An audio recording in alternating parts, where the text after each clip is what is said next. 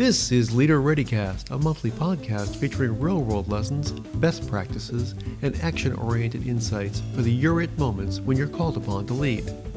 Leader ReadyCast is the official podcast of the National Preparedness Leadership Initiative, a joint program of the Harvard T.H. Chan School of Public Health and the Center for Public Leadership at the Harvard John F. Kennedy School of Government. Subscribe to Leader ReadyCast wherever you get your favorite podcasts.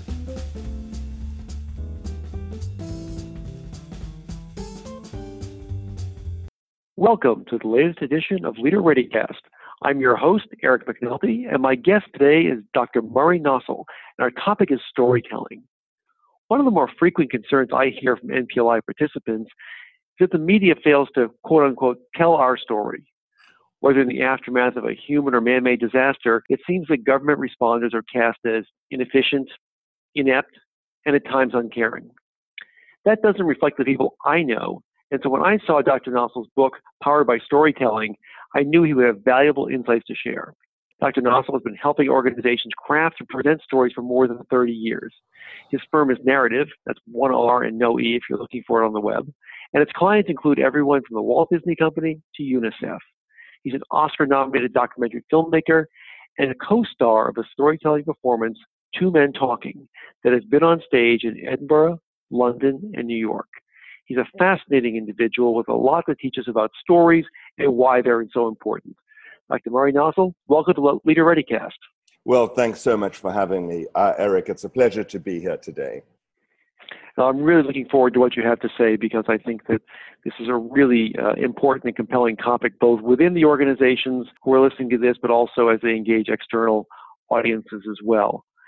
And I want us to start at the beginning what do you mean by story, and, and, and why are stories so central to human communication? Our species evolved to tell stories.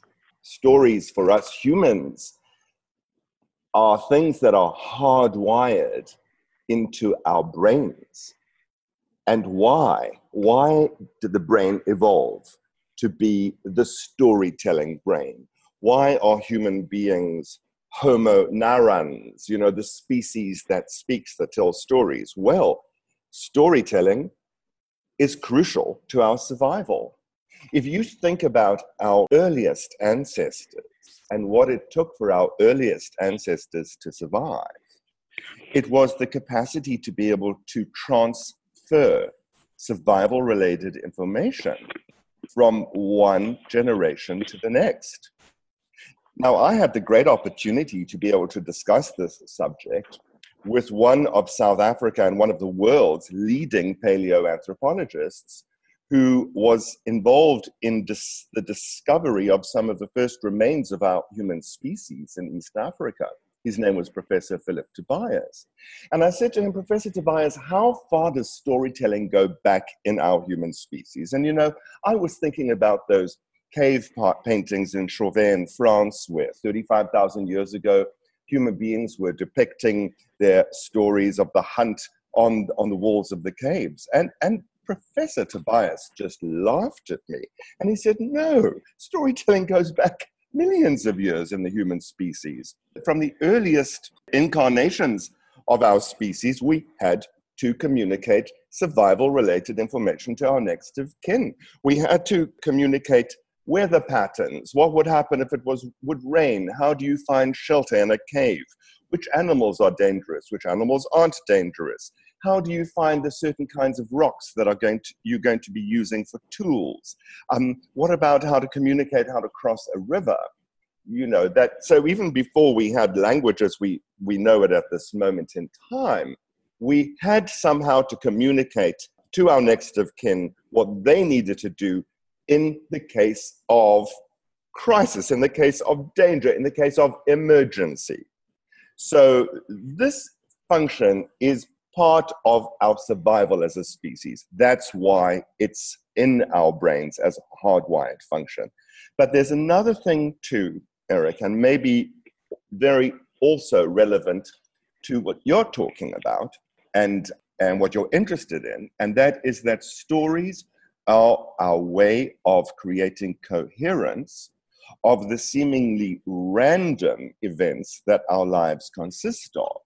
So if you think about human experience, I mean, we just live our lives and stuff happens, right? And we need to be able to explain to ourselves what's going on. We need to create a logical sequence that helps us understand why things are happening in our lives. And story has that function as well. It helps us to organize our experience, make sense of our experience, find coherence out of our experience. So I would say that, uh, you know, to, to answer your question then about, uh, you know, why story is the most powerful way of communicating, I would say it's because we are deeply resonating when we hear stories as human beings. There's something about hearing somebody else's story that touches me at a very profound level. And I do just want to say that what I mean when I talk about storytelling is a sequence of events that has a beginning, a middle, which I would call some kind of turning point, some kind of emotional t- turning point, and an end. And that a story is also a sequence of events that happened. Stories are not interpretations, they're not commentaries, they are not judgments, they're not opinions. Stories are accounts of things that could be seen, smelled, tasted, touched, and heard. Well, that's really interesting. You've, you've touched on a, no, a number of, I think, really important points. I want to stop for a moment and talk about this notion of coherence because r- research that I have read, and you likely have as well, says that humans can't function without a coherent worldview. Something that makes sense to them. As you say, it creates a frame in which they make sense of what's happening around them. And without that, whether it's right or wrong doesn't matter. People have to have something where things make sense. And without that, we just can't process all the information that comes at us. And so, a uh, I would think a key element of storytelling in the midst of or the immediate aftermath of, of a disaster is that you've been thrown from coherence, where the world made sense, into a world that may seem incoherent because of the dramatic shift that has happened after a terror attack or a hurricane or whatever it happens to be, and that you're looking for something that can restore coherence. And that doesn't just mean the the facts, a spewing of facts by officials, but something that actually can create a narrative in which the world begins to make sense again. Is that is that accurate? Yes, yes, that makes tremendous sense to me. So, you know, one of the words that's just coming into my mind right now is the word resilience, right? So, how, in fact, do we recover from those kinds of things? How do we recover from those traumas? And we need to be able to not only make sense of the past, i.e., the thing that has happened, but we also need to be able to create a present for ourselves and a future in which we can go on living. So uh, there's something about creating a coherent narrative in the face of a crisis or an emergency or a disaster, where that narrative has to take care of explaining what has happened to some degree and also creating some kind of path forward. And, uh, you know, I've uh, been for the past 14 years. Now, when you are talking about leaders, right, which I, I think you mentioned there in your introduction, which is like who are the people who are representing these traumas, who are, are, are narrativizing it for the general public.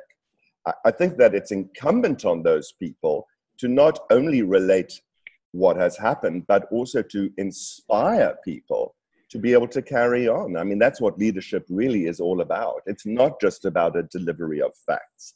It's about it's about creating a context which explains, which creates coherence, and which provides hope. Right, and I think the, the classic example there is Churchill in England during World War II, when and we've seen a lot of it in the recent spate of movies about his life. That on a rational basis, he had no basis for asserting that England would triumph over the forces of, of Nazi Germany. They, they didn't have the, the planes, the ships, the people, but his narrative inspired people to, to do more than they thought possible and to keep going in the midst of tremendous adversity. And I think more recently, we think of people who have whose message has endured, and this is you know, George W. Bush after 9/11, President Obama after uh, the Boston Marathon bombings, again, these weren't recitations of facts, they were emotional stories of strength and resilience and endurance that, that motivated people to, to see a hopeful future. Yes. And I would go one step further. So it's not only what Winston Churchill, President Bush, President Obama was saying, it's how they were being when they were saying it. It's the presence that they brought to communicating their message. So, one of the things about storytelling is that you know that it's being effective when it calls the teller into a particular way of being. When I am sharing a story with you, it animates my imagination. I have to go back over the events and talk about them and describe them in such a way that they are coherent for you and that they are giving you a sense of hope and possibility. So, what that does to the performance of the story is that it animates it, it, it brings a spirit into it. And I would say that Churchill was when he was delivering those messages is just as important as what he was saying. It was the confidence that he was bringing to his message. So that's part and parcel of what I also mean by storytelling is that you are having to excavate that story. You're having to find out what story you're going to tell. And you have to really know what message you want to communicate first. Why are you telling a story right now? You have to know what your message is and why you're going to use a story to communicate that message. And why now? Why is this the moment to tell that story? What is the urgency? What's calling you to action? And what is the call to action that you're bringing to your listeners? And these things have to be very, very clear in your excavation process of what story you're going to tell. And then you craft your story to be tight and only contain those elements that are really central. And then ultimately, it is the presentation of that story, the performance of that story that's going to make all the difference. That is what I call the storyteller's lion's gaze. You know, when you throw a ball to a dog, the dog keeps its eye on the ball. But when you throw a ball to a lion, the lion keeps its gaze on you. As storytellers, our gaze is on our audience. We want to connect with our listeners and we want to do everything that we can to ignite the minds and hearts of our listeners. And I think that's what the presidents and Churchill, who you mentioned earlier, that's what they were able to do in those periods of time. And we've we've talked a lot so far, far about the sort of speaking or the, the output side of storytelling. But in your book, you say it all starts with listening. It starts with input. Why, why do you start with listening? Well, let's go back to our early origins again of the human species. Why did we initially start to speak, to, to re- want to relate our experiences to other people? Now, Professor Tobias, the paleoanthropologist I spoke to in South Africa, said to me, you know, Murray, that before human beings could speak, we could sing. I said, How does that come to be? And he said, Well, we were imitating the sounds of the animals, right?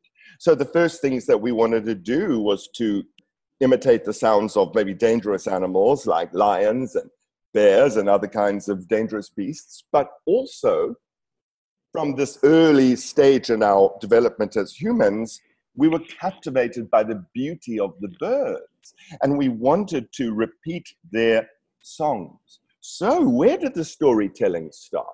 It started with listening.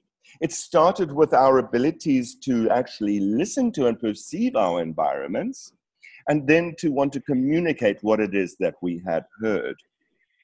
So, for me, listening is crucial to storytelling. Eric, even though I can't see you right now, and uh, you're in Boston and I'm here in New York City, there's already enough of a relationship that you and I have developed through our back and forth that I can get a sense of how you're listening to me. Maybe it's through the questions that you're asking, maybe it's through your tone of voice. Maybe it's even the fact that I'm talking right now and you don't interrupt me. You know, you let me finish my thoughts. And so I realize that your listening is central to what I'm saying right now. So I like to think of listening as a bowl, and telling is like the liquid that's poured into the bowl. Now, just as the bowl gives the liquid its shape, so does listening give storytelling its shape. And we can say that there is therefore a reciprocal relationship between listening and telling. So if we go back to Winston Churchill again, and we think of why was he so able to communicate with the British people during that time? Because he knew what mattered to them. It started off with his ability to listen to his audience which is a very strange kind of phenomenon if you think about it, because if you think about the Latin root of the word audience, it is audio, which means listen. And so when you're listening to your audience, it literally means that you are listening to the listening, right? You're listening to who's listening to you. So that when you tell your story, you are connecting to those people's listening. That's your lion's gaze. So if you are a leader, uh, of a community or a city or even a country. And it's a terrible crisis, like, you know, a hurricane has happened. Or at the moment, we've got these terrible fires raging on, on the west coast of the United States, you know. Just to be able to stand up there and tell people the facts is not communicating what people need to be hearing at that moment. They're in a state of fear. They, they're in a state of panic. They want to know that things are going to get better, you know. So that's where storytelling becomes so incredibly important. We want to reach where people are listening at the most deep levels. And this brings me to another point. I mean, in, in our business, we think of the incident, we call it boom. So whether the boom is a tornado or a bomb or whatever it happened to be, that's the incident. And it seems to me that this listening and, and thinking about story needs to start far left of boom, far before the incident, that you can be listening to stakeholders, to the environment, understanding what people care about. That can all happen in periods of calm. Whereas I think leaders often think of the narrative begins with the incident at boom. But it's really much part of a much larger narrative arc, isn't it? There's a, there's a context into which that incident comes and then the story that emerges it is part of a, a larger community story. Most certainly, Eric. I mean, if you think about the the formula that I presented for storytelling right at the beginning of our, our conversation here, I said to you that every story has to have a beginning, it has to have an emotional turning point, and it has to have an ending, right? And the ending is the resolution of what the emotional turning point is. Now, if you think about a hurricane or 9 11 or a fire or a, a terror attack, you are actually talking there about the emotional turning point here. That is the emotional turning point. That's when things are most churning with emotion. So the beginning of the story has to precede that emotional turning point.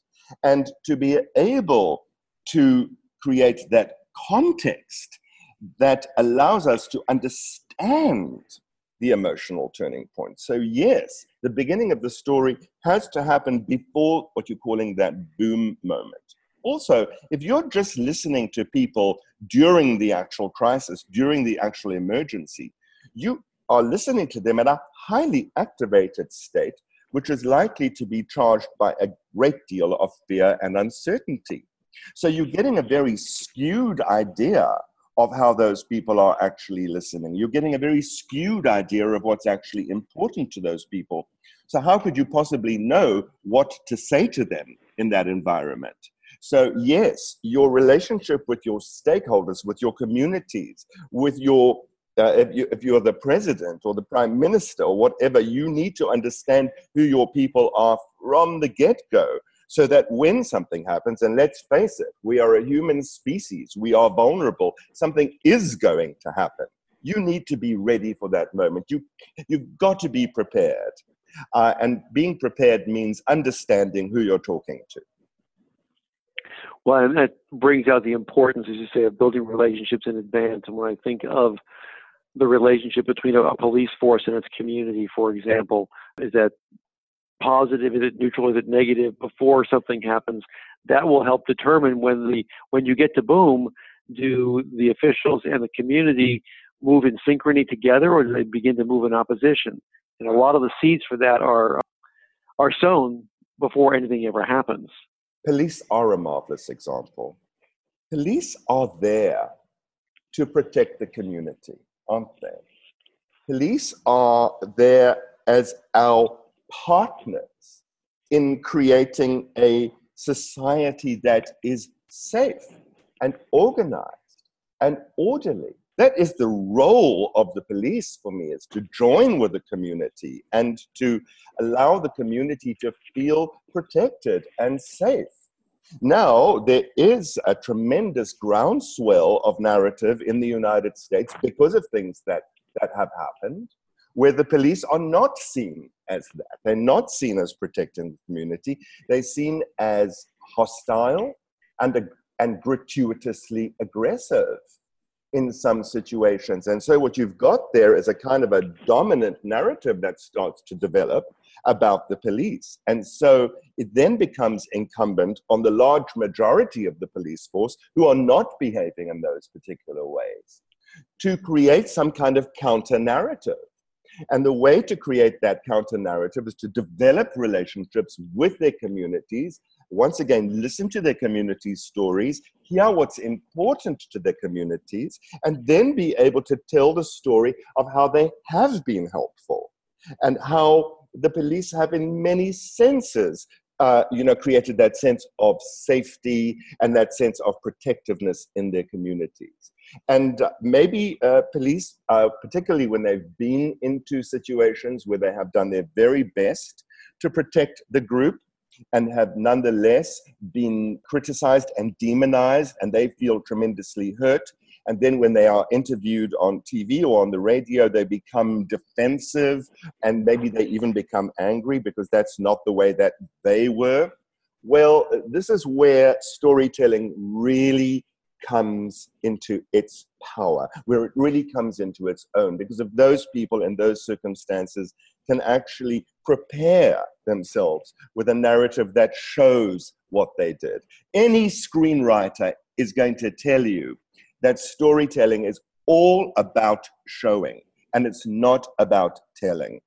So for people to go out there and say, you know, we are, you know, we're out there to protect you and you don't respect us and, you know, all those kinds of things, that doesn't really work because you're just lecturing to people, you're just preaching to people. But if you can think of actual, factual examples of things that you have done which show how much you care about your community, how much you've listened to your community, that's when people will really trust you, and that's how you're going to change those narratives. Also makes me uh, think of something else, and that is if you are talking to people who are hostile and reactive, you cannot go in straight away and tell them your story. You can't present that alternative narrative until you've given them a chance to release the obstacles they have to listening to you, right? So, in order to create an optimal listening situation, because remember that our stories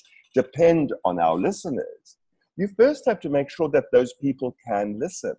And what that requires often is giving them the opportunity to vent. Okay, all right, listen, I want to tell you a story now about what I've done, the work that I've done on the police force. Now, I know that you're probably not ready to listen to my story because you've got so many pent up and built up feelings. So I essentially just want to listen to what's in your mind. What are your assumptions? What are your preconceptions? I'm not going to interrupt you. I'm not going to judge anything that you say now. Just let me hear your preconceptions. I will just listen as openly as I possibly can. So if you really allow people to so called clear out this vessel of listening so that it's open, that's when your stories have the most chance of landing and making a difference. So that's part of listening to your audience is that when they are activated and when they are highly you know reactive with emotions you need to be able to give them the chance to say what's happening for them I recall Admiral Peter Neffenger, who's one of our alumni and one of our faculty now, uh, who was a deputy national incident commander during Deepwater Horizon. And his job was very much behind the scenes and was going to Congress and governors and local officials and, again, trying to build that uh, positive narrative of the response. And he now refers to those 70 some odd days as a summer of getting yelled at. And again, he realized that that part of his job was getting yelled at. It was not personal. It wasn't him, the human being. It was him, the person who happened to be in that position. And if it had been somebody else, they'd be getting yelled at too. But that a key part of being able to tell your story was making sure that you actually heard. And as you say, I, I love the phrase you use, removing the obstacles to listening, both your own and that of the people with whom you hope to communicate. So actually the listening can take place and therefore the storytelling can stick. So I think that, that notion of, of removing obstacles to listening is, is really, really critical.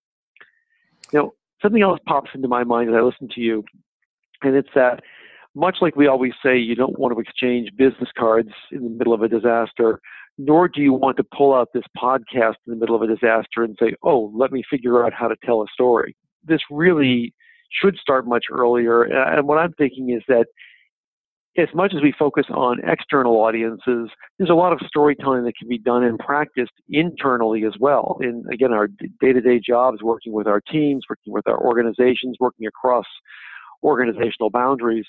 And do you think, and through your work, have you helped create what are essentially storytelling cultures or storytelling organizations where this becomes baked into how you communicate and therefore, when you need it in the midst of a crisis, it is something that comes that emerges naturally. It isn't that you have to go find the binder with the five tips that Murray gave you on how to tell a story. So, have you actually helped build storytelling cultures, and how do you do that? Uh, that's spot on, Eric. The process of creating a story in the time of a crisis has to happen long before the crisis happens. And yes, I really believe in the ripple effect here. You know, you have to clean up your own home before you can criticize anyone else's home. And it's the same thing with storytelling. You need to know and be ready with your story before uh, the crisis or the trauma or the emergency actually happens. And what better place to develop that story than in your community, than in your workplace? Because any community, any workplace, any institution that's worth its weight in gold has to have some kind of vision, has to have some kind of mission. They have to know what they're about. Why do we exist? And every single person in that organization needs to have their own personal story of that vision, of that mission. They need to be able to speak it so that they can move other people, enroll other people, call other people to action. So I believe that the only way to do this is from the inside out. You must start within your organization and you must create your organization as a listening and storytelling culture. I'll just give you an example that comes to my mind immediately because it's the most recent culture that I've helped to build. And this is a detox center, a drug detox center that has just opened right here in New York City. Now, before they actually even opened their doors to patients, now remember that patients are coming into this into the center in a high degree of reactivity. They are having to detox from alcohol and drugs. So the staff need to be ready and prepared to deal with that situation, which is going to be a constant state of crisis. So the director of this clinic very smartly brings me in a month before the clinic opens its doors. And he says, I want you to train us now to listen to one another and to share stories right now so that we are in the midst of that crisis. We know not to be reactive and we can actually be responsive. Just like that gentleman that you mentioned from the Deepwater Horizon who went around and was yelled at for 70 days in a row. Why? Because he He knew what he was about. He knew what his story was. He knew what his mission was. So that when people yelled at him, he was able to maintain his sense of purpose, maintain his sense of direction. Now, I need to be able to wake you up in the middle of the night, and you need to be able to tell me the story of who you are and what you do and why you do that. Now, I'd, I'd be really quite happy to tell you my story right now of why I do what I do. And that I hope would communicate to you why you need to be prepared to tell your story and why you cannot make it up in that moment. Please go ahead. I would love to hear that. So, Eric, my story begins actually in 1990, and I had waved goodbye to my parents at Johannesburg International Airport. And the first thing that my mother said to me, or I should say, the last thing that my mother said to me, because they were the same, is she said to me, Darling, you're off to New York City. Please be careful. Remember that AIDS is killing people. Now, I had come out as a gay man. I'm off to New York City. I'm living in the middle of Greenwich Village, which is the sort of gay capital of the world. And every time I walk out of my apartment, I notice young men my own age and younger, and they're dying. And nothing is working because there aren't medications yet. And so we've got here a national emergency of people dying. Now, I needed to get a job. I'd come to New York to be a playwright, and I wasn't making any money. And by 1994, I was in the School of Social Work at Columbia University doing my PhD. Why? Because I didn't want to be a psychologist anymore. I wasn't interested so much in helping individuals. I really wanted to work at the communal level. I wanted to see how to change entire communities. I ended up working in an AIDS program. I went down the steps of this um, program in Brooklyn and uh, there was a skull and crossbones uh, on the door with a laboratory specimen box on it. It actually said, dangerous, hazardous human waste material. That's what greeted you when you walked into this AIDS program. And my supervisor said to me, Murray, your job is to help the patients in this program come to terms with the fact that they're dying. Now, they were dying. I mean, you know, again, the medications hadn't been invented yet that would completely change the face of the AIDS epidemic. And so here I am talking to my first patient, and I say to her, Well, you know, how does it feel? Uh, you know, to have AIDS. And she just screams at me and she says, What kind of dumb question is that? How does it feel? How would you feel if you knew you might be dead in two weeks, Murray? I went back to my supervisor and I said, Well, you know, these patients are just non compliant. I mean, you know, they've got no insight. And he said to me, Well, that's because you're imposing your viewpoint as a clinical psychologist onto those patients. You're not a clinical psychologist anymore, Murray. You have to meet these people where they are. Essentially, you have to listen to them, listen to what's important to them, not what's important to you. So, indeed, I did. I went out into the program and I sat in the patient lounge. And what did I notice? That every two or three days, over the intercom came the name of someone who had just died and all the, the patients would quickly accumulate uh, in the lounge, and a few words would be exchanged about the person who died, and then everyone went on with their day.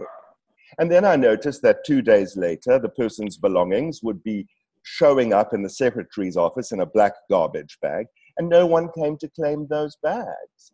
And so it wasn't only that people were dying and, of course, leaving nothing and no one behind, but those people who were still alive saw that that's what was going to become of them when they died. And so I realized that the only thing that I could offer these people was the opportunity to tell their story, that they could leave something of themselves behind, and that those of us who were still living in the future would carry those stories with us. And so one person came into my very first storytelling and listening group, and she went out into the lounge again and said, Oh, you know that guy Murray? He might be a white South African who grew up under apartheid, but you can still trust him. And by Christmas of 1994, my listening and storytelling group was filled with people who knew they were going to die and wanted to leave their stories behind. But the most important part of this is that in early 1995, when the legislators in New York were threatening cutbacks to people with AIDS, my patients got onto a bus and they left videotapes of their stories on the desks of the legislators. And they said to those legislators, You listen to my story, you listen to what has happened to me, what it's like to be me. And then you tell me that I don't deserve services. And it's on the basis of those stories, not just the stories of my patients, but all the people with AIDS who were telling their stories in the United States, across the world. That's what changed the face of that epidemic. And that's how a movement was created. So, once again, it was in that moment when I was at that crisis of what can I do in this situation? People are dying. I can't stop them from dying. What can I offer them in that moment? It was the ability to listen to them and invite them to tell their stories. That's what made the difference. So, for the leaders that you're talking about, it's not just about delivering their message and their story, it's also about giving people the opportunity to tell their stories and to say what it's like for them. That is how you build trust. What a powerful message and what a powerful story. Uh, and a great example of everything we've talked about today. So, as we close, I would challenge the listeners to answer for themselves a question we often ask people in our programs, which is, why do you lead? And some people we ask that have a very ready story and they can talk about being the surviving child after a father dies and needing to step up and take care of the family or some other experience that pulled them forward. Others are just thinking about it for the first time. But I think that's a very powerful question and a way in to begin this. There's another in, Mar- in Murray's book, Powered by Storytelling, which I recommend highly, which he calls Telling the Grandparent Story. And I will let you uh, go to your local bookseller to get a copy of the book and, and, learn more about that and what to do. Thank Dr. Murray Nossel for joining us today on this edition of Leader ReadyCast. I think he's provided some really interesting insights, not just on the importance and meaning of storytelling, but some practical tools on how to excavate a story, to craft a story and deliver it in a way that has resonance with an audience.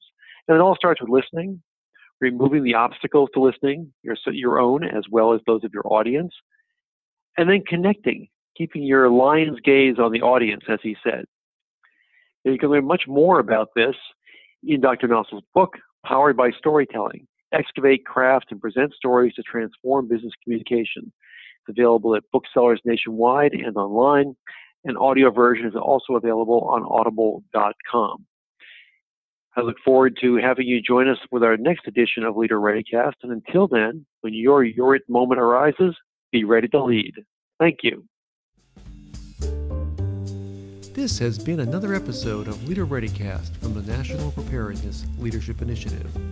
Subscribe to Leader ReadyCast wherever you get your favorite podcasts and find out more about us at npli.sph.harvard.edu. Follow us on Twitter at HarvardNPLI.